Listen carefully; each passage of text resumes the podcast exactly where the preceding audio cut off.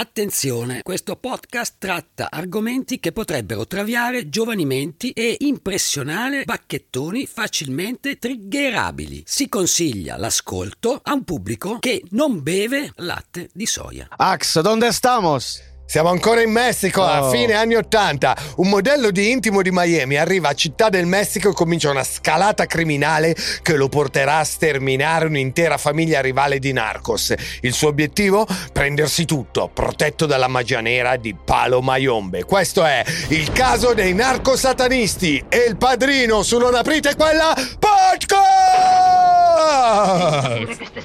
È il penultimo, eh? Non lo sopporterai. E poi vi mando a fanculo per sempre. Sì! Non mi guardi, ho detto. Poi le facciamo scrivere a chat GPT le puntate. Pezzo di merda. Perché secondo te chi l'ha scritta fino adesso? Sono morti veri assassini. Devono pagarla. Ah, è un'opera meravigliosa. È veramente un'opera meravigliosa! Benvenuti a una nuova puntata di Non aprite quella podcast, il podcast che disinnesca il macabro perché la vita fa già abbastanza orrore. Io sono J-Ax e qui in diretta, ma registrata dagli studi di Willy Lorbo nell'unica zona di Milano in cui se le persone corrono per strada non lo stanno facendo per allenarsi, ho con me il dottor Pedari e Matteo Lenardon. Ah, occhiali da Narcos? Esatto. Son of a bitch. Nella scorsa puntata abbiamo iniziato l'epica storia del cartello di Adolfo Constanzo. Abbiamo sentito solo un piccolo assaggio della depravazione e dell'orrore che il modello moda uomo e i suoi discepoli hanno scatenato fra il Messico e il Texas negli anni Ottanta. Per questo motivo non vi voglio far attendere oltre. Se ancora non l'avete fatto vi consigliamo di ascoltare la puntata precedente. Per tutti gli altri ecco un veloce recap per ricordarvi dove eravamo arrivati. Adolfo Constanzo nasce da Delia, una donna cubana scappata a Miami dal regime castrista. Subito la madre e uno stregone haitiano instillano al giovane Adolfo l'idea di avere potenti poteri magici e divinatori. Da adulto decide appunto di abbandonare la Florida e di trasferirsi in una terra vergine di magia, il Messico. In poco tempo diventerà il mago consigliere dei più potenti trafficanti di Città del Messico. Non solo, a un certo punto prende la decisione di sterminare un'intera famiglia di narcos, i Calzada, che lo umiliarono quando propose una partnership con loro. E infatti parliamo di questo perché l'uccisione di Calzada segnò una svolta decisiva nella vita di Costanzo. Ora il padrino aveva scoperto che uccidere non era poi così male, anzi lo eccitava quella miscela di paura e potere. Comunque con quegli occhiali le sapiosessuali fanno un laghetto, eh, Sì, sì. Era eccitato quando pensava a cosa aveva fatto a tutte quelle persone. Esattamente un mese dopo che Costanzo aveva nutrito la sua inganga con diverse parti dei membri della famiglia Calzada, e cos'è la inganga? Vuoi ricordarcelo? È il calderone, questo qua è la nostra inganga. C'era anche della tua medicona, c'era anche la inganga? Medicona. La medicona ti piscia in la faccia. medicona. Eh? medicona? Eh? La medicona è solo Ma per sei, attenti diventa- ascoltatori. sei diventato uomo tu dalla medicona, ricordiamolo. È lì che ti è cresciuto il pizzetto per la prima volta. Infatti questo non è un pizzetto. C'ho i peli della medicona. Ah! Dopo un magico cunilingus. Mamma mia, oh, che bel finale di stagione. questo è uno Spotify original. Insomma, esattamente un mese dopo che mise questi stronzi dentro il calderone, Salvador Vidal Garcia, che ricordiamoci chi era? Era il vice, praticamente il vice direttore dell'FBI. dell'FBI messicano. Esatto. Fu promosso e trasferito da Città del Messico a un nuovo incarico nella città di Matamoros, che è esattamente al confine con il Texas. Ecco. Letteralmente sul confine, cioè proprio diviso da un fiumiciattolo, c'è il Texas da una parte e Matamoros Dove i narcos fanno i big money. Sono certo che troverai ciò che cerco, Salvador. L'ho previsto. Salvador acconsentì ad assecondare i desideri di Costanzo. Poche settimane più tardi, a metà luglio 1987, Salvador chiamò Costanzo da Matamoros per comunicargli notizie positive per il suo padrino. Qui ho sentito parlare di una famiglia di narcos. Hanno una fonte sicura e abbondante di cocaina e una volta godevano di una solida protezione. Dietro di loro c'è il boss mafioso più importante di Matamoros, lo stesso che controlla il mio nuovo superiore. Non sembra ciò che ho richiesto, amico mio. Se tutto va così bene per loro, cosa mai dovrei fare io?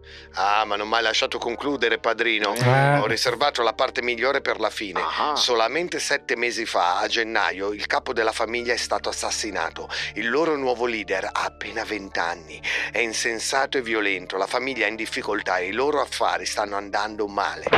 Ah, è un'opera meravigliosa. Costanzo rise sommessamente. È esattamente ciò che desiderava. Raccontami di più, Salvador. Bene, l'uomo che devi agganciare si chiama Hernandez, Elio Hernandez. A un mese da questa conversazione, Adolfo Costanzo e il giovane capo della famiglia criminale più importante di Matamoros si incontrarono a Città del Messico. Tre giorni dopo, Elio se ne ritornò a casa come assoluto devoto di Adolfo, con incise con un coltello sulle sue spalle due frecce. Cioè, Banco lo ammazza o fa così, cioè se lo piglia con perché sé, ammazzarlo? veramente un grande. Lui vuole No, entrare- un grande no, però Mayombe lui. È, è un, è un bravissimo super villain, eh. Cioè, Adolfo riuscì a circuire Elio con una proposta impossibile da rifiutare. Adolfo infatti garantì a Elio un aumento esponenziale dei ricavi e se la cosa non fosse avvenuta avrebbe restituito ogni pagamento, cioè soddisfatti o rimborsati. Letteralmente soddisfatti o rimborsati. Elio ordinò a cinque suoi affiliati di convertirsi a palo Mayombe con Adolfo. L'idea era di formare praticamente un nuovo esercito magico. Il primo tra i nuovi credenti fu Alvaro de León Valdez, soprannominato El Dubi. Quando aveva dieci anni aveva... Il cosa? El Dubi. Voleva minanesizzare il El dubi. El Dubi. Eh, Eh, viene Dubi. anche il Dubi stasera a fare Allora. l'app al bar Magenta. eh, porta l'anganga buona, eh, ce l'ha lui. Quando aveva dieci anni aveva trovato una pistola nell'armadio di suo padre. L'aveva caricata, poi si è arrampicato su un albero cui aveva iniziato felicemente a sparare ai vicini. Ah, e qui ritorna in mente il dottor Satana che Però- per dichiarare Amore però in Sparò caso. per dichiarare l'amore, sparò in classe. Io Eh. ti amo, pam pam Pam, pam, pam, pam. momento più alto della nostra stagione. Insomma, si era messo a sparare a questo cazzo di albero ed era cresciuto con una predilizione per ferire gli altri.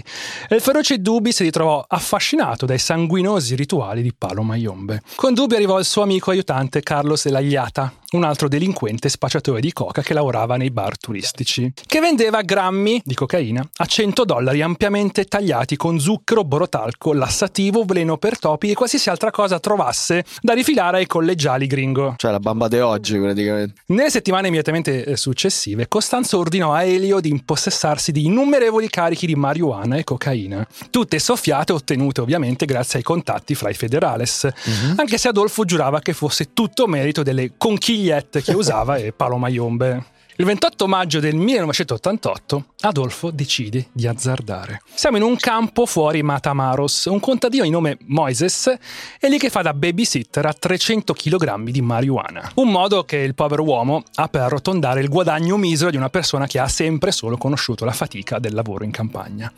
Ormai ha perso il conto di quante volte abbia tenuto d'occhio un carico importante, perché era un guadagno facile alla fine. Come molte altre volte vede il pick-up di Hector de la Fuente, il narcos che ha sempre gestito questi spostamenti, arrivare. De la Fuente scende dal pick-up e Moises si avvicina per salutarlo quando dal mezzo scendono altri uomini che da sotto le giacche tirano fuori armi da guerra. Ora Moises vede che Hector ha le mani legate dietro la schiena da del nastro adesivo grigio. Fra quegli uomini c'è anche Adolfo Costanzo. E a lui che Moses, sussurrando, si rivolge. Chi, chi- chi- chi sei? Costanzo gli rispose subito con un ghigno. Il diavolo è venuto per la tua anima. Mamma mia. Minchia, sono il diavolo, sono venuto per la tua anima, un contadino. con un fucile in mano. Quanto cazzo ti caghi addosso? Una volta che la cannabis fu trasportata al rancio Santa Elena, Adolfo e i suoi condussero Hector e Moises in un frutteto situato meno di mezzo chilometro di distanza. Siete cristiani devoti? Domandò Costanzo ai due prigionieri.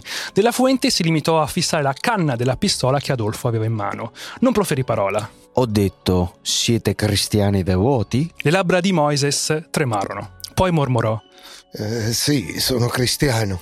Quindi Costanzo si rivolse ai suoi devoti, quasi stizzito. Non vi avevo detto che tutti i cristiani sono bestie? Poi si rigirò e con un movimento incredibilmente veloce sparò in testa a entrambi. Wow.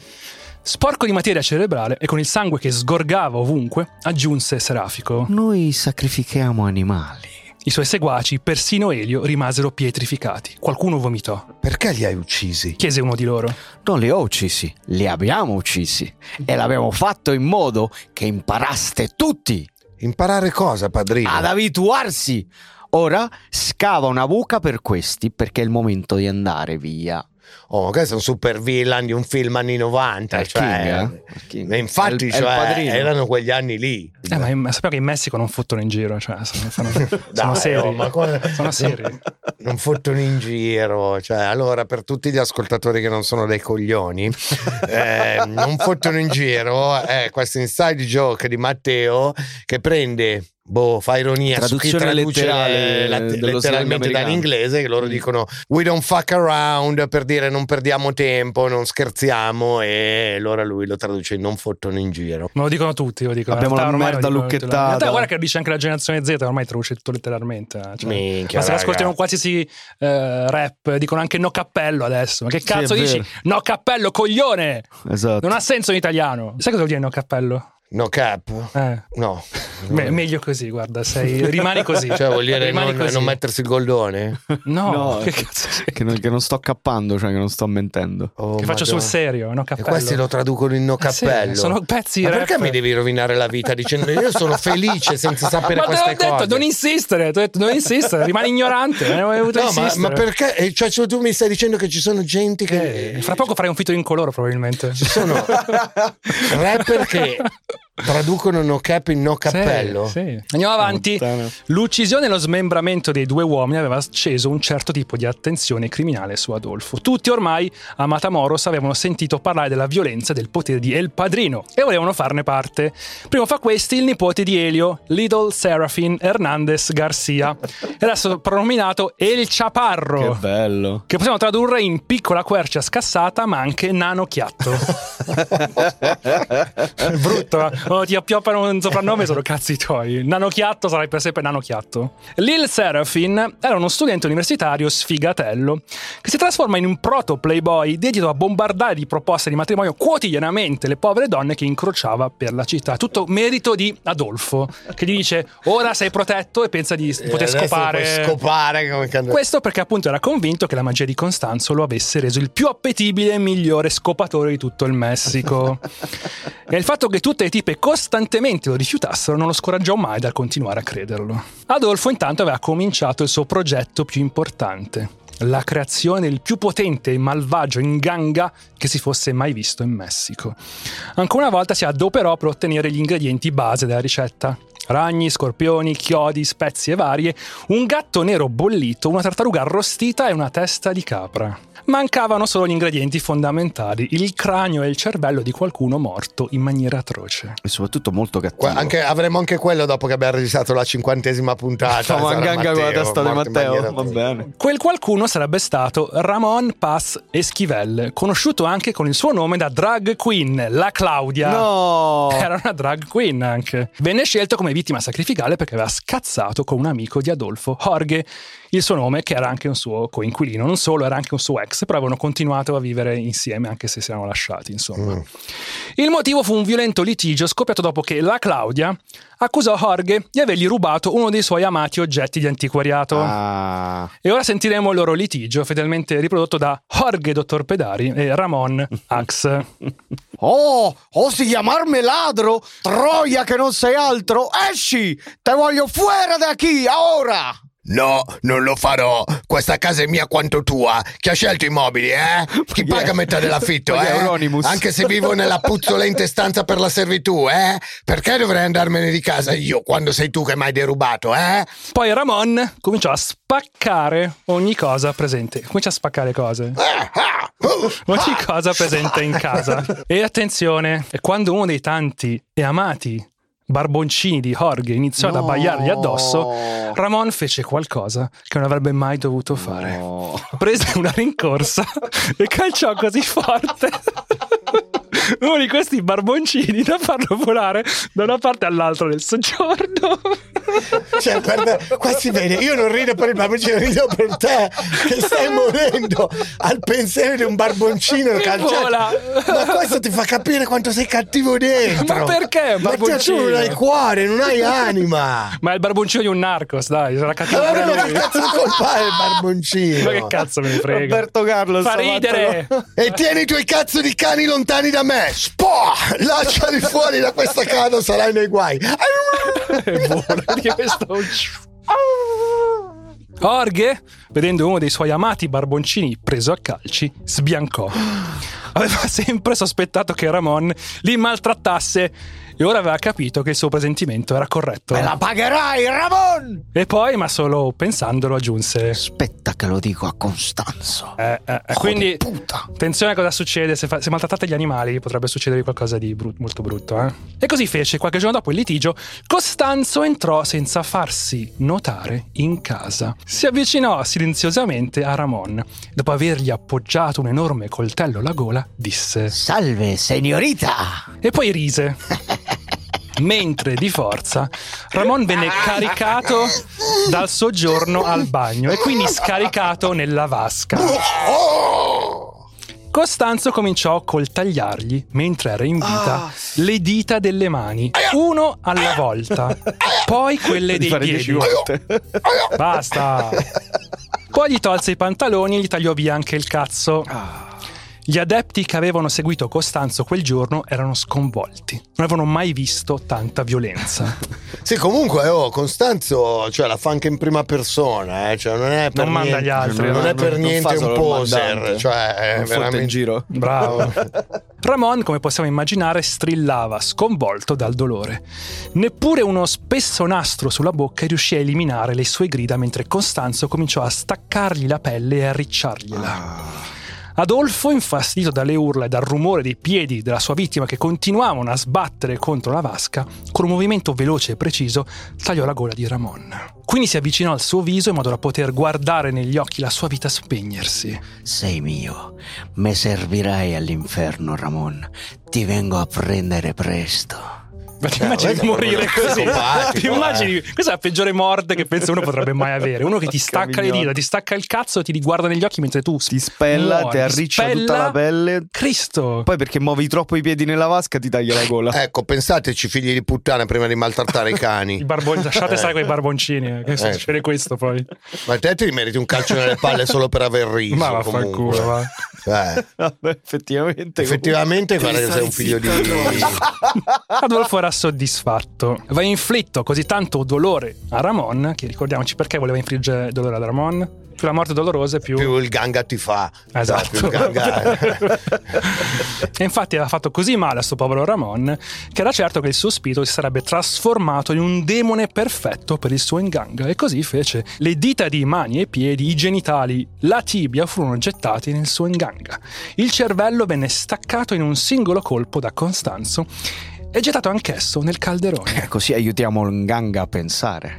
Ora Adolfo Costanzo si sentiva potente, aveva tutto il potere di Palo Mayombe che lo sosteneva. Poteva fare tutto. Ordinò alla famiglia Hernandez di abbandonare la marijuana per concentrarsi solo sulla cocaina, come ha fatto qualcuno qua dentro. Dove si potevano inoltre fare soldi veri. Poi mandò Salvador a rubare 75 kg di cocaina da dei trafficanti di Città del Messico. Il suo piano era di usare questi 75 kg per vendere dei trafficanti di Mission, nel Texas. Costanzo però voleva solo intascarsi i loro soldi senza trasferire realmente la cocaina, cioè voleva truffare, Wow. voleva truffare questi trafficanti texani che comunque insomma erano anche loro messicani alla fine. Ma tanto erano gringos. Seduto al tavolo di un ristorante di Matamoros, spiegò così il suo piano ai suoi discepoli. Salvador e i suoi uomini staranno qui domani con i 75 kg di cocaina.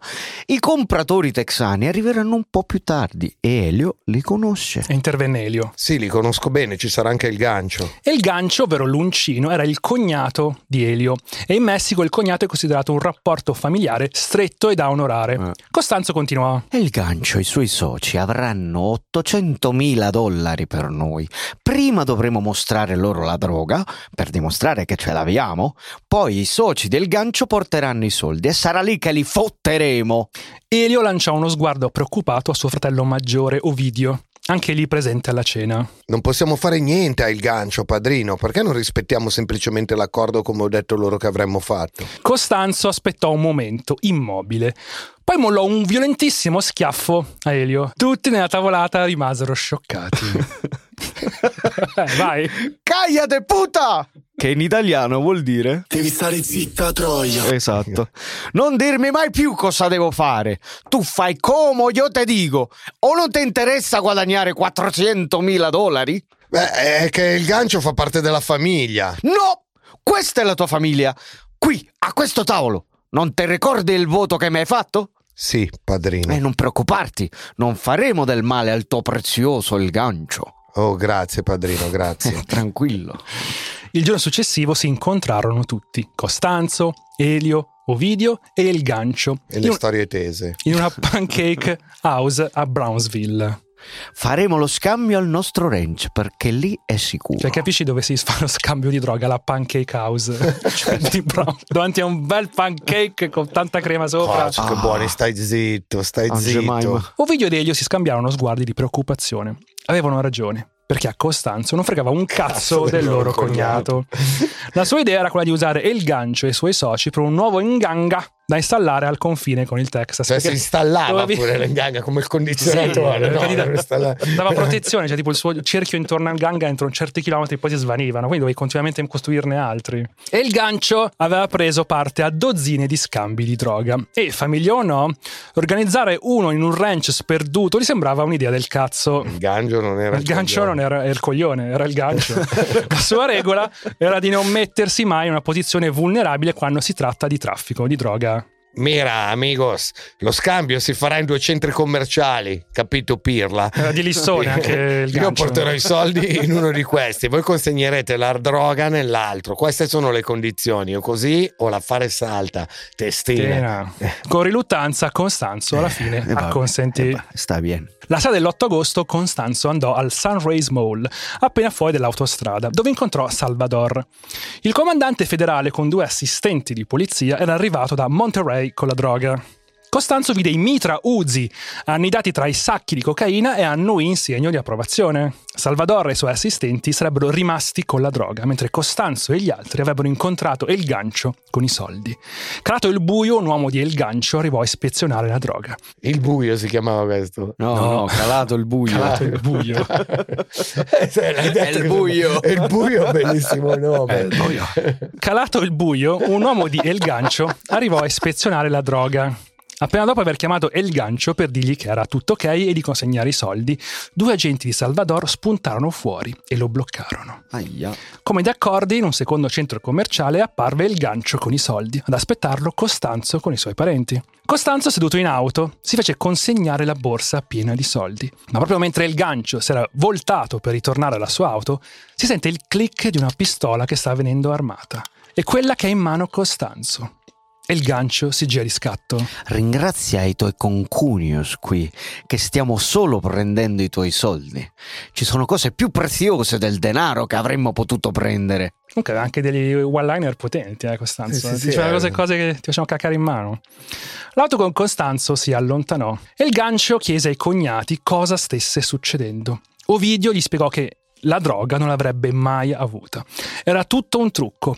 Loro non avrebbero voluto farlo, ma il padrino non diede loro altra scelta. E il gancio, ormai grigio in volto, gli rispose: Sono praticamente morto, Ovidio.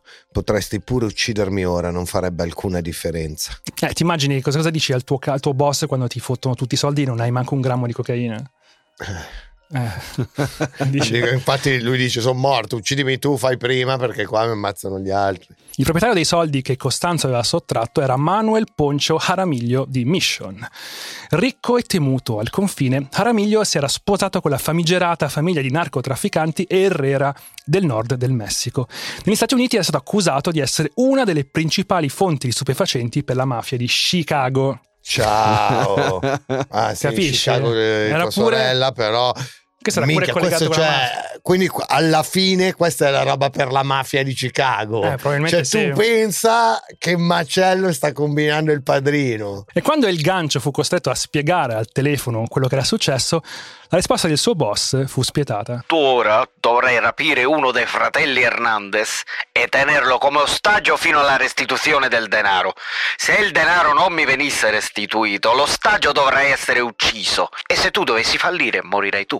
Tre giorni dopo El Gancio e un suo socio gringo trovarono Ovidio a fare shopping con il figlio di due anni, Chato, senza guardie del corpo, proprio nel centro commerciale in cui era stato fregato. Cioè, fotteva un cazzo video. È tornato nel, nel luogo del delitto. Nel luogo del delitto. E i due, cioè padre e figlio, vengono immediatamente presi e trasportati in un luogo No, anche il sicuro. bambino di due anni. Un roller coaster emozionale oggi per Ax. Cani, bambini, Sì, gatti. tutto.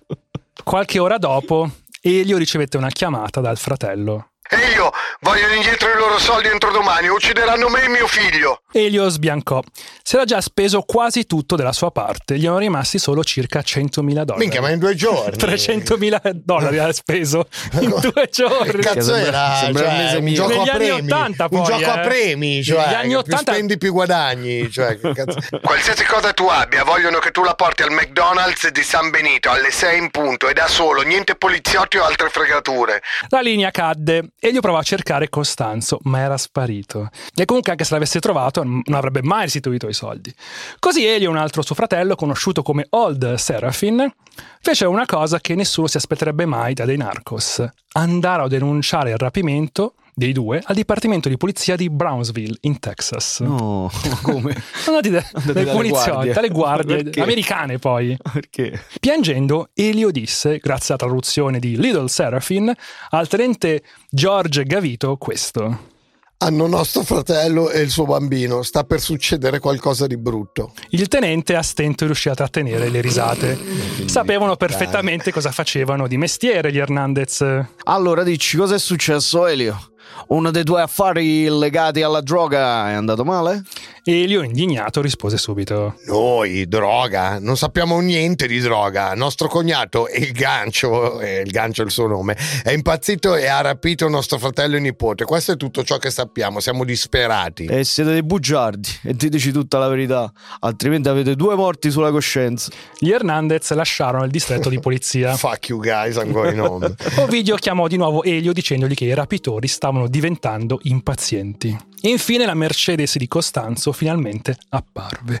Si fermò davanti alla casa di Elio e disse ai fratelli: Tranquilli ragazzi, sistemerò io tutto, è ora di una cerimonia! Qualche ora più tardi gli Hernandez e gli altri adepti di Costanzo si ritrovarono tutti al ranch di Santa Elena. Costanzo uscì a salutarli con un vestito total white imbrattato di sangue animale. Un paio di suoi seguaci gli avevano portato un uomo, un povero autostoppista che stava nel posto No. sbagliato nel momento sbagliato, che velocemente trascinarono davanti al calderone. Adolfo, come da tradizione, cominciò una serie di torture orribili sulla vittima scelta per nutrire il suo inganga. Come mantra ripeteva Libera Ovidio, schiaccia i nostri nemici. Libera Ciato, libera Ovidio, schiaccia i nostri nemici. Libera Ciato. Cioè, tu sei lì che fai l'autostop tranquillo in una stradina nel Messico. Arrivano dei narcos satanisti. Arrivano i narcosatanisti Eh, e, e ciao. tu muori mentre questo urla libera Ovidio schiaccia i nostri Dopo che ti nemici. tortura, ti stacca le dita, ti stacca i capezzoli, ti fa qualsiasi tipo di tortura tremenda. Però volentieri il Messico è nella lista dei posti dove non andrò mai. Eh, dai. Quindi Costanzo vomitò sulla sua vittima un mix di rum e fumo di sigaro. Anche tu ci servirai nell'enganga. Costanzo mandò via tutti gli altri. Rimasto solo, spogliò l'uomo e lo stuprò, come sempre faceva prima di ogni sacrificio. Una morte terribile produce un demone capace di azioni terribili. La tortura è essenziale. Devono morire urlando. Comunque questo era un serial killer psicopatico, Eh. sadico, cioè perché per- gli veniva duro mentre ma- torturava le persone. Cioè. Quindi Costanzo alzò un enorme macete sopra la testa dell'uomo e gli staccò di netto la testa. Zac. Quando gli altri rientrarono, Costanzo teneva già il suo cervello fra le mani. Ordinò quindi a Elio di staccargli il cuore. renderà gli spiriti forti, inarrestabili e ti renderà forte, ucciderà la tua paura. Elio però si stava cagando sotto. Però aveva ancora più paura di far incazzare il suo padrino. Quindi prese un coltello e rimosse il cuore. Mia. Anche gli altri discepoli si misero al lavoro per smembrare il cadavere. La vostra paura è svanita, le vostre anime sono morte. E Ovidio? Chiese Elio. Tornerà presto, ci penseranno gli spiriti dell'enganga. Ora scava una buca, ma prima prendi questo e avvolgilo attorno alla spina dorsale dell'uomo. Costanzo porse a Elio del filo metallico. Lascia sporgere il filo dal terreno, Elio.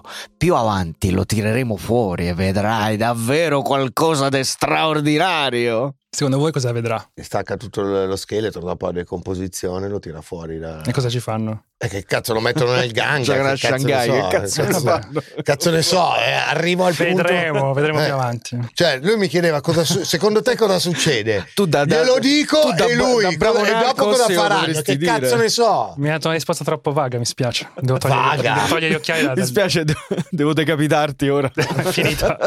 Tolgo, me ne vado, basta. Ma Capiremo dopo perché insomma voi non avete abbastanza. Vabbè. Il giorno dopo, come per miracolo, Ovidio e il piccolo Ciato tornarono a casa illesi No. dopo la cerimonia. I come rapitori. cazzo è? Eh, Magia. I rapitori li avevano rilasciati ed erano fuggiti dalla città senza i loro soldi. Vabbè, poi me lo spieghi perché. Te lo spiego subito. Si scoprì in seguito che El Gancio e i suoi soci decisero di nascondersi da un boss incazzato piuttosto che obbedire ai suoi ordini di uccidere. Non erano assassini, solo trafficanti. Oh, finalmente un narcos con una fibra morale Esatto, dei valori. la prima volta, forse. Quelli di una volta. Ma per Elio, Ovidio e tutti gli altri la risposta era solo una. Costanzo era davvero uno stregone e tutto quello che diceva si avverava sul serio. E c'aveva anche un culo, eh. esatto, un culo puttana. pazzesco. Qualche giorno dopo rivenderono la droga a Houston per 800 mila dollari di puro profitto. Oh, comunque questo può anche convincere Costanzo stesso di, di essere Eh, veramente, certo, dici, di avere veramente i poteri. Costanzo annunciò che ora erano tutti protetti, questa volta per sempre. Niente, nessuno ci può toccare ora. Olè! Ai, ai, ai, ai. Razzismo di nuovo così. Ma per te qualsiasi riferimento a una, a una cultura è razzismo? Cioè io non capisco, veramente. Già l'altra puntata dice non, pot- non potevamo parlare in napoletano come se i napoletani fossero una razza a parte rispetto agli italiani. Cioè. Sei tu il vero razzista. Esatto, sei tu il vero razzista. A partire dal novembre dell'88, l'inganga del padrino venne sfamato con sempre più frequenza. La vittima successiva dell'autostoppista la scelse personalmente Costanzo, un suo seguace che aveva disobbedito ai suoi ordini e aveva osato pippare la cocaina Eh, che avrebbe dovuto vendere. vabbè, Devi essere pulito, raga, devi cioè, essere, eh, sei uno eh, stronzo, cioè, se pippi, cioè non puoi. Prima regola del bravo narcos che non si pippa. Un mese dopo, altri due uomini vennero sacrificati per l'inganga. I due agenti di polizia di Salvador che li avevano aiutati nella truffa della cocaina. Cioè loro vennero quelli che avevano Gli aiutati. agenti di polizia erano quelli che Esatto. Vabbè, qualcuno, deve, qualcuno deve morire. Perché Salvador si convinse di non potersi più fidare di questi due agenti e quindi i loro due cervelli finivano dritti nel calderone di Costanzo. Scusa, ma sto calderone Mm. è sempre acceso Stava come il nostro, cioè continua ad andare continuamente. Va, va, va, va. E poi quando finisce, poi lo devi rimpinzare. ho capito, ma va come? quando fai la, la fagiolata, no? La, fagiola- la fagiolata, continui a buttarci no, non ho mai fatto la Ci metti fagiolata, dentro le non ho un cotiche, calderone ci a metti casa le mia, ho l'induzione, quindi non, Non il fai la pasta con i fagioli, ci li metti, i fa- i fagioli devi metterli su, devi, li fai andare per molte ore, no? Come fai quando fai il ragù? Come quando qui fai si, parla- si tratta ragù. di mesi, anni. quando che Il fai- fa ragù il due giorni lo devi mettere. Che Quando cazzo fai- l'addetto al fuoco del calderone che lo tiene si chiama? Come quando fai. Il brodino. Esatto. Poi Costanzo fece tirare il filo dal terreno dove era stato sepolto l'autostoppista Ecco. Aelio. Mo Ne vediamo. uscì una collana fatta con le vertebre di un uomo. Flex. Eh, Ecco che cazzo ci doveva fare con quel coso. Cioè, ha messo una- un fil di ferro lì, eh? eh, e tiri Sulla fuori. spina, Perché poi nel, eh, nel frattempo le ossa si erano drenate, no? No, la sangue. carne va via, è rimasto solo lo scheletro. Ah. Tiri fuori, c'è la collana. Che hit, cazzo. Leggi, leggi. Pulisci l'elio e avrai una collana che ti porterà fortuna per tutta la vita. Pensa a te questo Elio che deve portarsi pure Sto la collana. Collana, l'autostoppista. 15 anni di terapia per cancellare una settimana capito, di vita con Costanzo. Il febbraio dell'89 si trasformò nel mese più sanguinoso di sempre per il culto. Elio e Ovidio vennero avvicinati da un certo El Cekel, un tizio che Elio conosceva da diversi anni e che aveva offerto ai due 800 kg di marijuana di altissima qualità per 400 mila dollari. Questa puntata fra i pancakes e gli 800 kg di marijuana c'ho l'acquolina in bocca cioè non fumo più da un po' ma 800 kg di marijuana Dio, E 75 kg di cocaina anche. No, la cocaina non mi viene più voglia però la marijuana ogni tanto Però 800 kg di marijuana, ci faccio Eh, il pensiero. ma anche perché con 800 kg di marijuana non hai bisogno neanche di fumare Basta che la, la apri e l'annusi e vai fuori Lo, lo sapevano benissimo le tipe che facevano le pulizie nei camerini tuoi eh, in Rai, che avevano lo stesso Eh, problema. raccontalo, raccontalo, non ho mica paura a far sapere sta roba. Raccontalo tu, Praticamente quando abbiamo fatto The Voice. The Voice ci fu un'agitazione sindacale Esatto. da parte degli addetti delle pulizie dei camerini Sì. perché una si è sentita male ed è andata a casa per il mio fumo passivo. Esatto. C'erano delle signore che lavoravano in Rai, insomma, che erano un po' sballatine alla sera, erano molto allegre. Ah, è un'opera meravigliosa. Insomma, il tipo che diede ai due eh, questa offerta di 800 kg di marijuana diede anche un indirizzo a Matamoros dove avrebbero potuto trovarlo con la loro risposta perché questi Ok. appunto dicevano, boh, decidete voi se volete o meno questa- questi 800 kg. Ovviamente quando se ne andò i due chiamarono subito Costanzo, gli tesero un agguato e Adolfo si mise subito al lavoro per fargli confessare il luogo dove teneva nascosto la marijuana. Ci dirai dove è nascosta la marijuana, vero? Quando le forbici di metallo arrugginito di Costanzo gli avevano tagliato via un solo dito, e il Cechel era pronto a dirgli tutto. Sì, sì, tranquillo. Ma poiché Costanzo si stava divertendo così tanto, per buona misura gli tagliò pure altre due dita. Così, eh, ormai ho iniziato. E poi tagliò pure uno dei capezzoli dell'uomo Aia. con la forbice. E adesso poteva postare le foto su Instagram, però. Era Instagram ready poi. non già blurrate. di- Costanzo ascoltò pazientemente mentre una goccia di sangue scorreva lungo il petto dell'uomo. La sua vittima piangente balbettava indicazioni per un rancio caracol, circa 50 km a sud-est di Matamoros. e chi controlla la droga? Due uomini sono armati. Hanno due capezzoli anche. Disse. Differenza mia. Differenza mia. Staccai loro. Disse il Cechel. Quindi Costanzo accarezzò la guancia dell'uomo e sorrise. Bene. Allora non dovrai morire da solo. Sai questo momento Era l'accarezzamento. ARMS, AMR, come cazzo Esatto, dici? volevo anche dare un po'. Un'ora dopo Costanzo e i suoi erano al rancio Coracol. Comunque faceva sempre questi modi di dire che ti facevano cagare in mano. eh. Sì, sì, no, proprio da super villain da fin d'azione anni 90, cioè. Un'ora dopo Costanzo e i suoi erano al rancio Caracol, travestiti da federales con distintivi e indumenti gentilmente forniti da Salvador. Costanzo urlò ai due uomini di essere in arresto e se li portò via assieme al carico di marijuana, tornando al suo ranch a Matamoros. Quindi mise tutti e tre i trafficanti in ginocchio di fronte a lui. Quindi Costanzo chiese ai suoi seguaci. Li tagliamo prima di spararli o dopo? Costanzo li smitragliò con un Mac 10. Dopo, suppongo. C'era pure, pure questa pure pause, pause comiche c'aveva anche, eh, questo cazzo di C'erano i Costanzo. tempi comici. tempi comici pazzeschi. Dai, dopo. Appena caddero a terra, i suoi adepti si avventarono sui corpi per maciullarli. Vennero asportati i cervelli, i peni, i cuori. Per ognuno di loro era ormai diventato un onore fare un'offerta al ganga di Costanzo. Nove giorni dopo, con 800 kg di marijuana stivati al sicuro nel magazzino del rancio Santa Elena, Costanzo disse alla sua setta che avevano bisogno subito di un altro sacrificio. La sua magia, spiegò, era come un enorme motore che usava il sangue come carburante. Eh, Sapete cosa serve, ragazzi? Serve un bel sacrificio. Stasera. Comunque riflettiamo anche sul fatto che insomma queste persone che, che poi si, si avventavano sui cadaveri erano persone normalissime prima di incontrare sto tizio, non è che erano nate con la passione del, del smembrare le persone. Volevano Li ha solo spacciare la droga, Eh, cioè. E lui li ha portati a questa follia, cioè con la, con la sua forza di se no- volontà. Ma minchia, ma tu pensa poi a que- quelli che trovavano sti cadaveri e tutto, Eh. cioè lì ti caghi addosso, lì veramente dici io non, non fotto con i narcos, zero, cioè.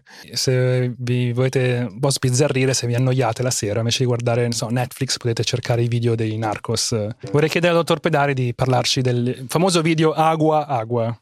Ah, no, non me lo ricordo benissimo, però ne ho visti tantissimi. Vogliamo mostrarlo a signor Sì. No, no, io non guardo un cazzo, non guardo un cazzo, ragazzi. Io non ho guardato manche, eh, Spiegali- mai spiegali Two. Girls and One Cup, e figurati se guardo Vabbè, questi praticamente c'è questo, ovviamente questo narco che viene... eh, seduto. che, che è seduto, viene completamente scuoiato e eh, mentre cioè, con la lingua ormai Il cioè, penzola. che penzola e dice acqua, acqua, chiede l'acqua. Cioè, roba- solo a raccontarmelo Esatto. E pensa quando te lo mostreremo. al cazzo per altri pensa sei mesi, quando lo vedrai. Torniamo al sacrificio che desidera Costanzo. Elio, mentre Costanzo lo attendeva in auto, puntò un'arma al primo tizio che videro uscire dal bar. Ma l'uomo urlò così forte che Costanzo dovette sparargli con una pistola silenziata. Il corpo venne gettato dall'auto in corsa. E il sacrificio sta rovinato. Portami a Rencelio, dobbiamo trovare qualcun altro. A due chilometri di distanza, José Luis Garcia Luna camminava lungo l'autostrada Reynosa-Matamoros. Stava tornando a casa dal ranch dove lavorava badando alle galline, alle capre e alle mucche. Era un buon lavoro per un ragazzo di 14 anni. La sua Dai. famiglia aveva un disperato bisogno di soldi. Stava per lasciare l'autostrada per il sentiero sterrato verso il suo villaggio quando un pick-up si fermò sulla banchina, tagliandogli la strada. José riconobbe subito il pick-up come uno del ranch Hernandez. Ma prima che potesse proferire parola, un uomo è saltato giù dal pick-up e gli ha gettato un sacco di juta sopra la testa, mentre un altro uomo lo ha colpito con entrambi i pugni. Costanzo guardava con calma e approvazione. E ora, Elio? Elio strappò il sacco di juta dalla testa del ragazzo. Poi, senza esitare, sollevò il macete sopra la sua testa con entrambe le mani. Quindi lo abbassò con tutte le sue forze. L'idea era quella di fare solo lo scalpo al ragazzo, ma José si mosse all'ultimo istante e la testa venne mozzata di netto. Con la mano tremante, Elio si abbassò e raccolse la testa della sua vittima. Aveva ucciso José Luis Garcia Luna, suo cugino.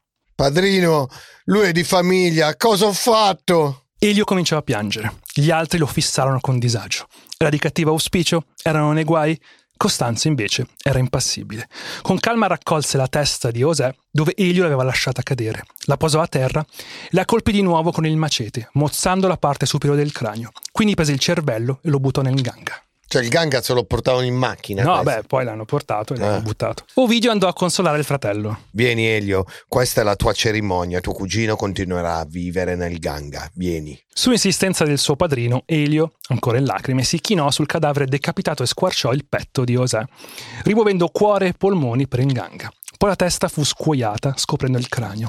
Elio alla fine si rese conto di sentirsi davvero meglio, proprio come l'ultima volta. Un mese dopo, il 13 marzo, con la città piena di studenti americani in vacanza per il loro spring break, Costanzo pretese un altro sacrificio. Gli adepti di Adolfo gli portarono uno spacciatore beccato fuori da un bar.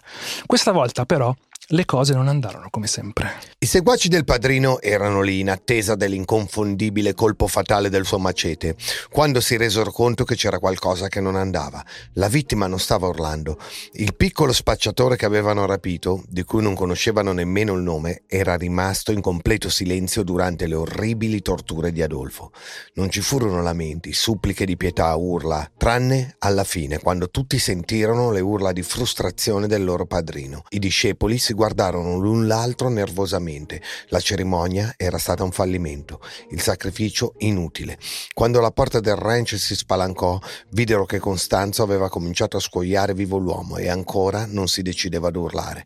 E se la vittima non fosse morta nel terrore e nel dolore, se non avesse gridato dal profondo della sua anima, allora il suo spirito non avrebbe servito il culto. Oh, che due coglioni. Ma mi immaginate qua. questo? Non ha fatto una parola, nulla ha Che non fatto ti un do urlo. soddisfazione. Cioè, Ammazzami, ma non urlerò mai. Cioè, No, mentre raga. stava scuoiando è stato zitto. No, vabbè, Ah, perché non urli? Costanzo, sconfitto per la prima volta, si rivolse così, quindi ai suoi. La prossima volta portatemi un americano, qualcuno biondo e debole, portatemi qualcuno che posso usare, qualcuno che urlerà. E questo potrebbe essere il suo downfall, potrebbe essere il suo errore. Cominciare a fare sta roba a un americano. E finché ammazzi i messicani, non ne frega un cazzo a nessuno, purtroppo. Se ammazzi un americano, magari. Arrivano con i marini le bombe atomiche. Costanzo giurò ai suoi seguaci che questo prossimo sacrificio sarebbe stato il più importante di tutti, quello che avrebbe impregnato il loro inganga di grande intelligenza e astuzia. Lo spirito di uno studente universitario gringo avrebbe No. permesso alla loro magia di dominare anche negli Stati Uniti, come già stava accadendo in Messico. Questo studente risulterà essere Mark Kilroy, un ventunenne studente della University of Texas. Venne raccolto dai seguaci mentre usciva barcollante da un bar dopo essersi sbronzato coi suoi amici. Gli promisero che lo avrebbero riaccompagnato al suo hotel, ma lo portarono da Costanzo. Adolfo fece di tutto per dargli una morte più violenta possibile. Lo torturò, lo castrò, lo violentò Madonna. e gli spaccò la testa in due con un macete prima di buttare il suo cervello nel calderone. Ora gli spiriti saranno più intelligenti. Dopo la cerimonia, anche al cadavere di Kilroy venne fatto passare un fil di ferro fra le vertebre, in modo da creare una collana da estrarre settimane dopo dal terreno. E qui ha fatto una cazzata. Uno studente di 21 anni texano. Mm-mm-mm. I texani Già, non già apprezzano. texano. I texani non fottono in giro. L'improvvisa scomparsa di uno studente americano della University of Texas non poteva certo passare inosservata. La polizia americana mise una quantità di uomini sul caso senza precedenti, infrangendo tutte le regole internazionali, senza però trovare un singolo indizio utile. Cioè questi praticamente erano andati in Messico letteralmente a fare indagini, cosa che in teoria non potrebbero fare perché non c'è la giurisdizione. Però loro non gli fregava un cazzo, volevano trovare questo studente. Ogni giorno Ernesto Flores, il detective dello sceriffo della contea di Cameron, lasciava Brownsville e controllava diligentemente le carceri, gli ospedali e gli obitori di Matamoros. Queste perquisizioni quotidiane però erano gesti meccanici e senza speranza, così come i suoi periodici interrogatori ai detenuti della prigione di Brownsville, in attesa di un colpo di fortuna, di una voce utile provenire dal buio di qualche cella. Oltre 127 criminali vennero interrogati e arrestati, alcuni addirittura latitanti. Nessuno però sapeva nulla di Mark Kilroy. Dopo la prima settimana nessuno credeva davvero che il giovane studente sarebbe riapparso vivo, tranne ovviamente per James Kilroy, il padre di Mark. Con fatica riuscì a restituire una ricompensa di 5.000 dollari per informazioni su suo figlio. Arrivarono molte chiamate, tutte però di mitomani o piste inutili. Costanzo non aveva previsto l'enorme pubblicità generata dalla scomparsa di uno studente universitario americano.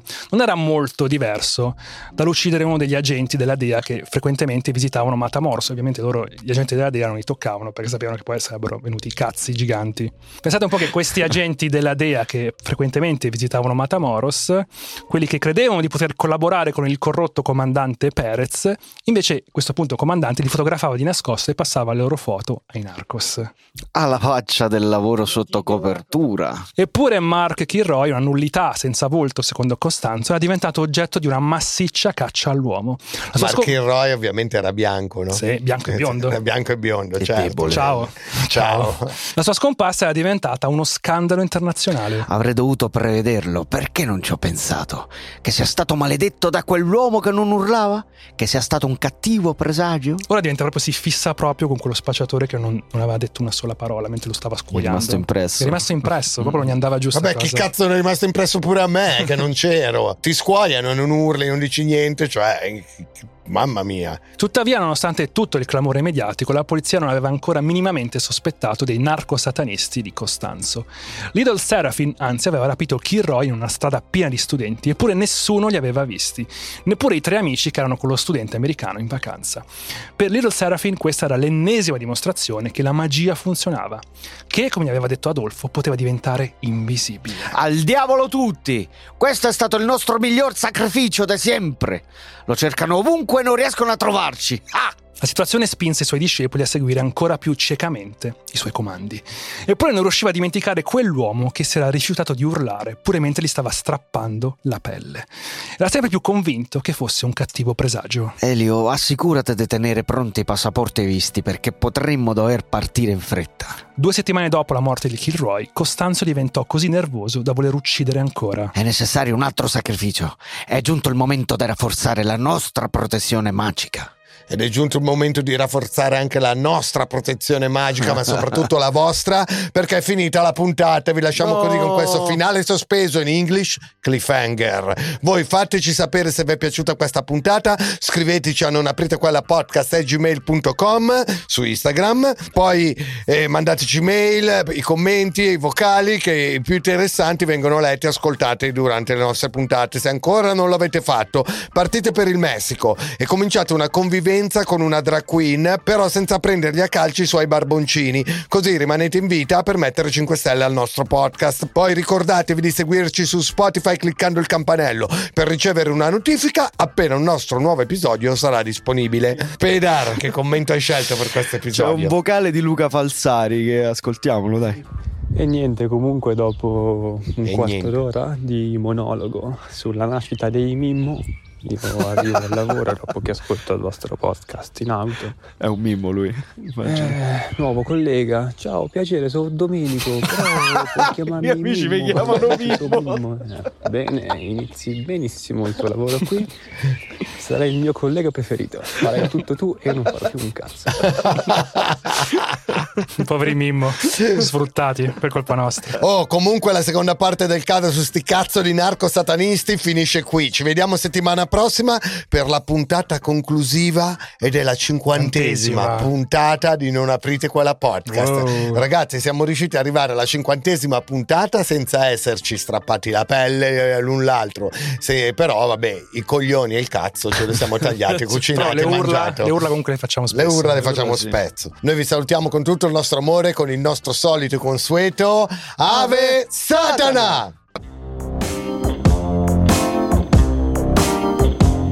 Non aprite quella podcast è una produzione Spotify Studios in collaborazione con Willy Lorbo. Scritto da Matteo Lenardon. Produttori esecutivi Alessandro Leotti e Jacopo Penzo. Sound design e musiche Diego Spitale. Line producer Alberto Marin. Assistente di produzione Alberto Turbofiocco Carrato. Ascolta il rap cap della puntata di Pedar su Instagram all'indirizzo Non aprite quella podcast.